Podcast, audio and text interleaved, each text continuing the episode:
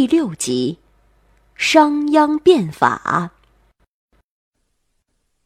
战国时期呀，很多诸侯国都在变法图强，其中呢，只有商鞅变法是最为成功的，使秦国呀在与诸雄的竞争之中是占尽了先机。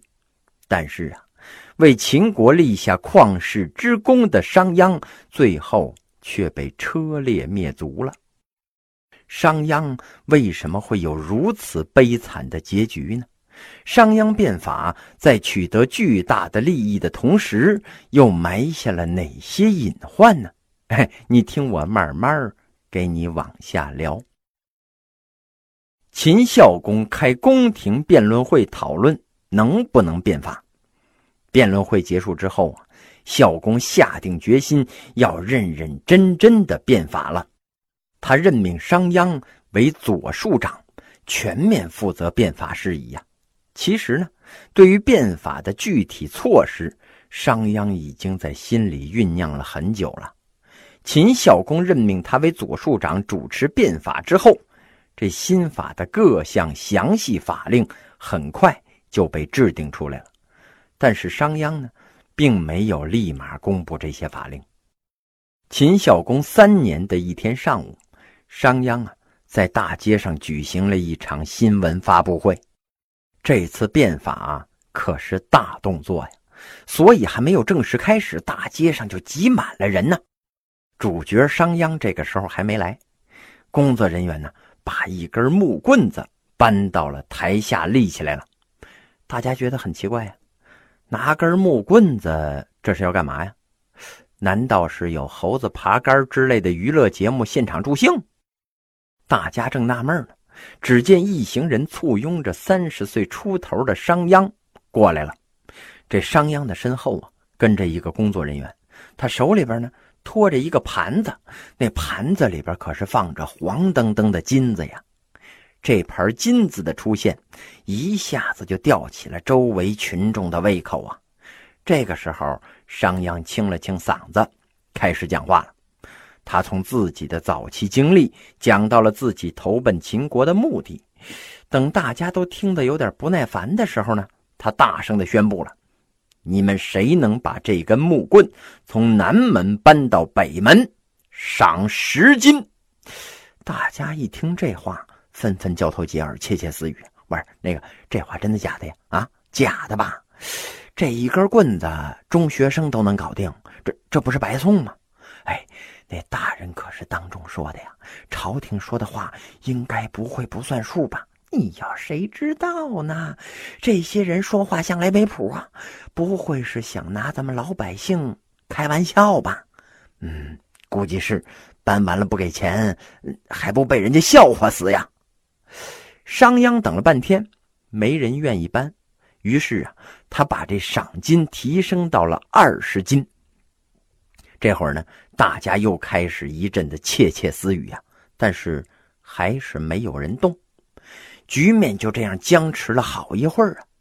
这商鞅的脸上有点挂不住了，感觉自己快变成猴子被人耍了，所以呢，他干脆豁出去了，把这赏金提升到了五十斤。这么一来呀，好些人就站不住了，那可是五十斤呢。两辈子都用不完呢！众人是你推我，我推你，推了半天，终于有一位壮汉站出来了。哎，他弯下腰，扛起了这根木棍，径直就走向了北门。其实那东西呀，真的是不重，也就是根沉点的扁担。这壮汉在前面走，大伙一路围观呢，什么心情的人都有，有的期待，有的嘲笑，还有的纯属就看热闹。结果一到北门啊，这汉子把木棍一放，商鞅二话不说就把装着五十斤的盘子就送到了他的面前。大伙都看傻了呀！哦，还真给钱呢！不少人开始是顿足捶胸啊！哎呀，后悔白白错过了这么好的一个赚钱机会呀！这个时候呢，商鞅是大声的宣布啊：“咱们国家。”要施行新法律了，希望大家能认真的遵守，有功就赏，有罪必罚。只要大家按照新规矩办事儿，每个人都有得到五十金的机会。就这样，秦国政府的公信力被竖起来了。政府有了公信力，这法令的施行就很顺畅了。商鞅开始从政治、经济、文化三个方面推行大刀阔斧的改革。在经济上啊，这商鞅的变法措施主要有这么几条。这第一条啊，是废井田，开阡陌，政府允许人们自行开垦荒地，土地可以自由买卖，税赋呢？按照占地多少来负担，这也是商鞅变法措施中最具革命性的一条啊！它使中国的土地所有制从国有转向了私有。原来土地是国有的呀，由天子分封给诸侯，诸侯呢分封给大夫、卿士，一级一级往下分，但是所有权都是周天子的。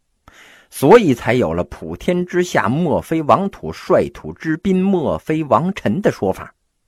现在一改革呀，这情况发生了大变化呀，土地成了一种商品，可以自由买卖了。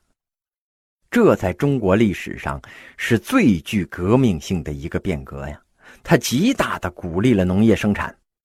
第二条呢，是重农抑商，奖励耕织。中国古代呀。向来有重农抑商的传统，一直到清朝末年，这种传统啊才被打破。人分士农工商四等，商人的地位那是最低的。一直到现在，咱们看谁经商发了财，仍然觉得他是个奸商。白居易《长恨歌》里边写了呀：“商人重利轻别离，前月浮梁买茶去。”其实啊，如果商人不轻别离，他他拿什么养活一家子人呢？站在今天的角度看呢，重农抑商当然是不对的。